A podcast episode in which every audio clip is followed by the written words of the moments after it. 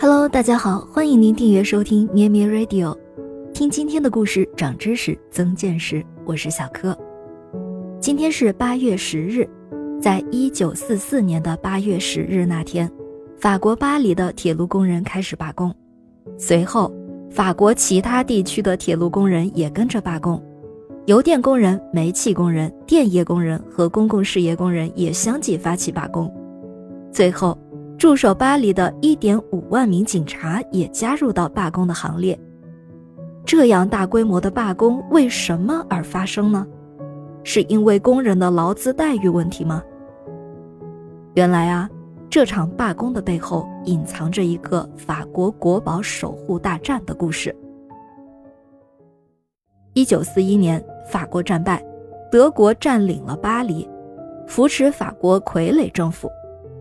德国不仅抢夺法国的资源，还到处搜刮珍贵的艺术品，并且选定了位于卢浮宫旁的国立网球场现代美术馆作为艺术战利品的收集中心。当时担任国立网球现代美术馆助理馆长的是一名女性，叫做罗斯·瓦兰德。她出生于一个铁匠家庭，但是非常勤奋上进。进入巴黎大学卢浮宫学院法兰西学院，后来成为了被权威认可的艺术史专家。德国方面正是通过这位瓦兰德馆长来了解每一件艺术品的历史地位价值，由他来对德国搜刮进来的艺术品做鉴定和编目。无论是德国人还是法国人，他们都不怀疑瓦兰德对德国的忠心。他的法国邻居见面都避开他。私底下也会骂他，可谁也不曾想到，瓦兰德白天做了艺术品的鉴定和编目之后，晚上会凭借他惊人的记忆力，再偷偷地复制一份完整的记录，和法国的地下反抗军领袖暗地联络。一九四四年六月，盟军登陆诺曼底，德国知道盟军很快就会打到巴黎，所以立刻开始部署，把搜刮来的法国艺术品运回德国。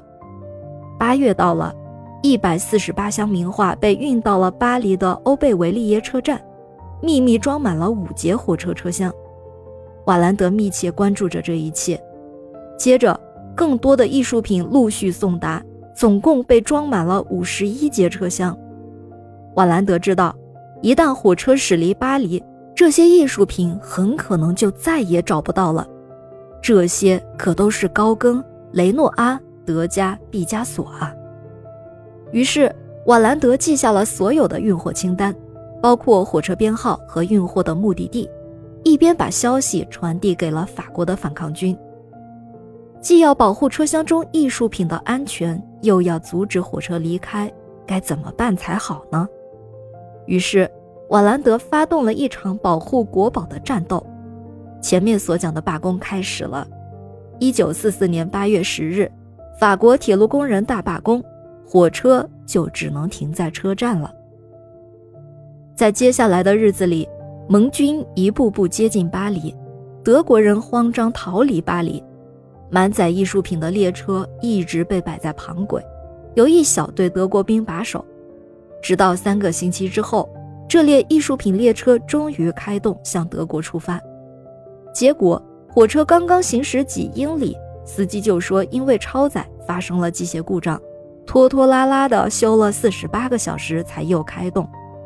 这时，法国反抗军已经破坏了铁轨系统，瓦兰德带领大家拦下了这一百四十八箱珍贵的艺术品。巴黎解放当天，庆祝的群众冲进了国立网球场现代美术馆。由于艺术品还没有被安置好。瓦兰德为了保护艺术品，站出来阻挡群众冲进地下室。